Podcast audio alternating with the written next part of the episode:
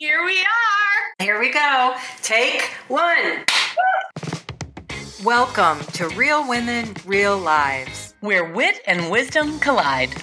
Seriously, who knew that french fries could be a catalyst for shifts of consciousness? It's just so clear to me in this moment how I get confused about it. And then we remember. How can we create a life that allows us to step into our work and our expression, just being who we are, but also funds our dreams? Yeah. What is my husband doing right now? Am I successful enough? But do you have faith that you're okay no matter what happens? Hello, everyone, and welcome to Real Women, Real Lives with Melissa Palazzo Hart and Barb Patterson. Hi, everyone.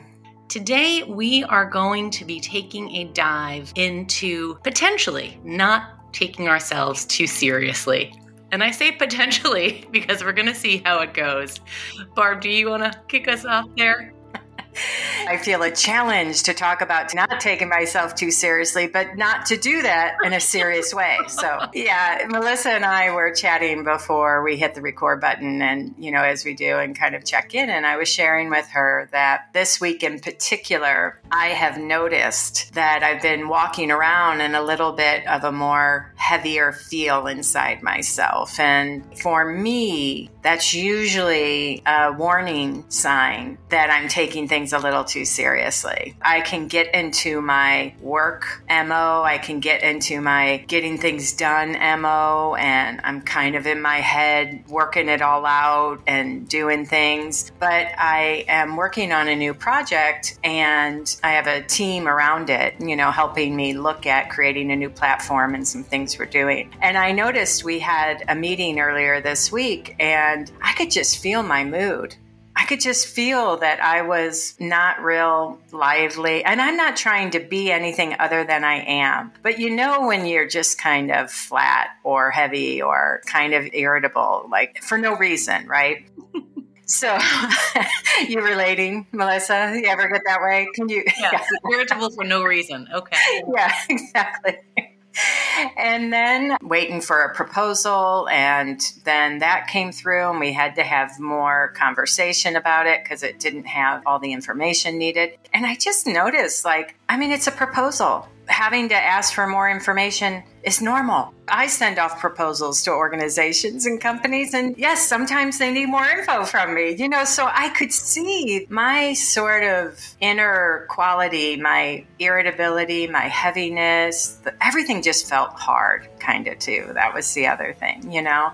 I knew, I knew enough to say, wow, this doesn't really match what's going on here you might you might just be like woke up on the wrong side of the bed multiple days in a row. You know, like something is kind of going on. And in that I saw I'm like, wow, I am I'm just taking this really seriously. And actually the project is exciting what I hope it will potentially offer people and be a portal for and an opportunity for, I'm super inspired about. But all that inspiration and the excitement and the creativity is like nowhere. It's like it turned into Project Blah. I gotta talk about Project Blah, and we gotta talk about the blah, blah, blah, and then we gotta do the blah, blah, blah. You know, it was just this fascinating to me. And I think because I was meeting with other people, and in particular, one partner I have on this, I could feel my energy and I could feel his sort of reaction to it, you know, like being totally fine, but I could feel I could feel my vibe was like, you know, adding a dimension into the exchange that I didn't mean to. I called him up yesterday and I just said, "Hey, I need to lighten up. It's not you. It's not even the project. It's not even the proposal. I just got to lighten up. Mm. And I got to come back to my inspiration. And I said, This is exciting. Like, I know I haven't acted like it in the last few days. but I am so grateful to have your partnership and I'm excited about what this can be. And here's the other thing it scares me a little bit, it brings up some insecure thinking. It's an investment, which makes me nervous, but also I'm kind of potentially stepping out with an idea. Can I trust that idea? Is it a good one? Am I making a mistake? Like all those normal things that come up, I think I just didn't see that I had kind of gotten lost and been carrying around this thing as if it was a burden. And so I can see for me that place of taking things a little too seriously in my business, that can be an Achilles for me.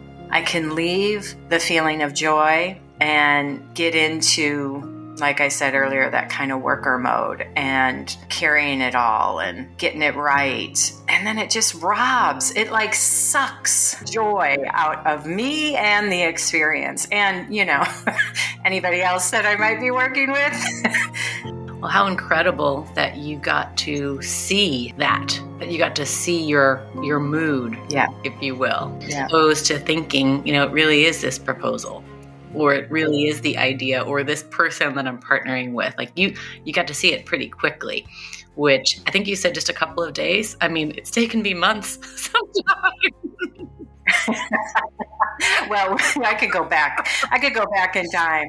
Yeah, yeah. But seriously, just to add to that, I do want to say this is something I can do. Like it's not a, ooh, this just happened one time. I'm seeing like a deeper opportunity in me to have more fun. Yeah. To treat things with more lightness, to bring the lightness and the joy and the inspiration of creativity, of trying something new, of being in over my head, of working with amazing people.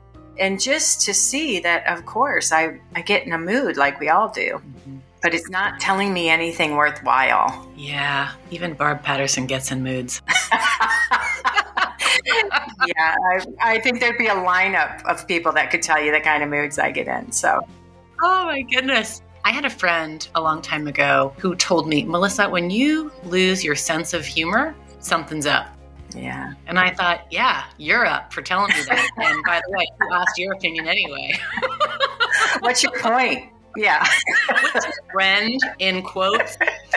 And uh, I think about that as you're sharing that because I really do have a great sense of humor. And I'm, I say that in the most humble way. I just see humor in everything and everyone and situations that maybe others don't. And when I don't find things funny and things look serious, it's a really good warning system for me. It's my flashing light in my car, my hazard signals maybe you want to take a look at that, why things became so serious. I was woken up this morning. We have an orange cat, and uh, he's about 37, I said to my husband, because this cat, I mean, God bless it, it just won't die. And it has this huge stomach that's hanging, and, you know, every morning it wakes me up with the loudest meow. And it takes its paw and it literally puts its paw on my right eye and wakes me up. Hello. And some mornings, I just want to take the cat and give it to a small child that loves cats. you know, like, and then this morning I woke up and I literally started laughing when he did it. And I thought, he does the same thing every darn morning. And sometimes I just want to, you know what? And then today it was just really fun. And I noticed I had an extra bounce in my step coming down the stairs this morning. You know, my husband was doing what he does, and I found it adorable. And let's just say that doesn't happen every morning. So it's such a good warning system for me on my mood and, and what's up. And taking things less seriously. I mean, I take things seriously when they relate to my business, when they relate to money, when it relates to what I think maybe people are or are not thinking about me. And usually people aren't thinking about me, so it's really not that serious. And I just have to remember when I am not in the joy. By the way, one of the most joyful experiences I've ever had was being in jury duty, Barb. That wouldn't be normal. I mean, I've had joyous experience waiting in line at the DMV, and we all know that that sometimes isn't great. And then I've had joyful experiences being in a board meeting where things were really, really important, but I was just so excited to be in it. In those moments when I can be more in that joy space, as you call it, or fun space. I have so much more freedom to be me. And I think that's what goes away as I'm saying this out loud. The freedom to be me goes away when I feel it's serious or important or urgent or it will impact my future in some way. It doesn't really matter what I'm doing. I mean, I can be on the top of the Eiffel Tower or I could be at the DMV and have the same experience.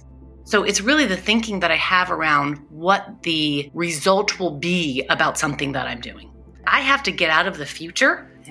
And get in today. Oh, I like that. I have to get out of the future and get in today.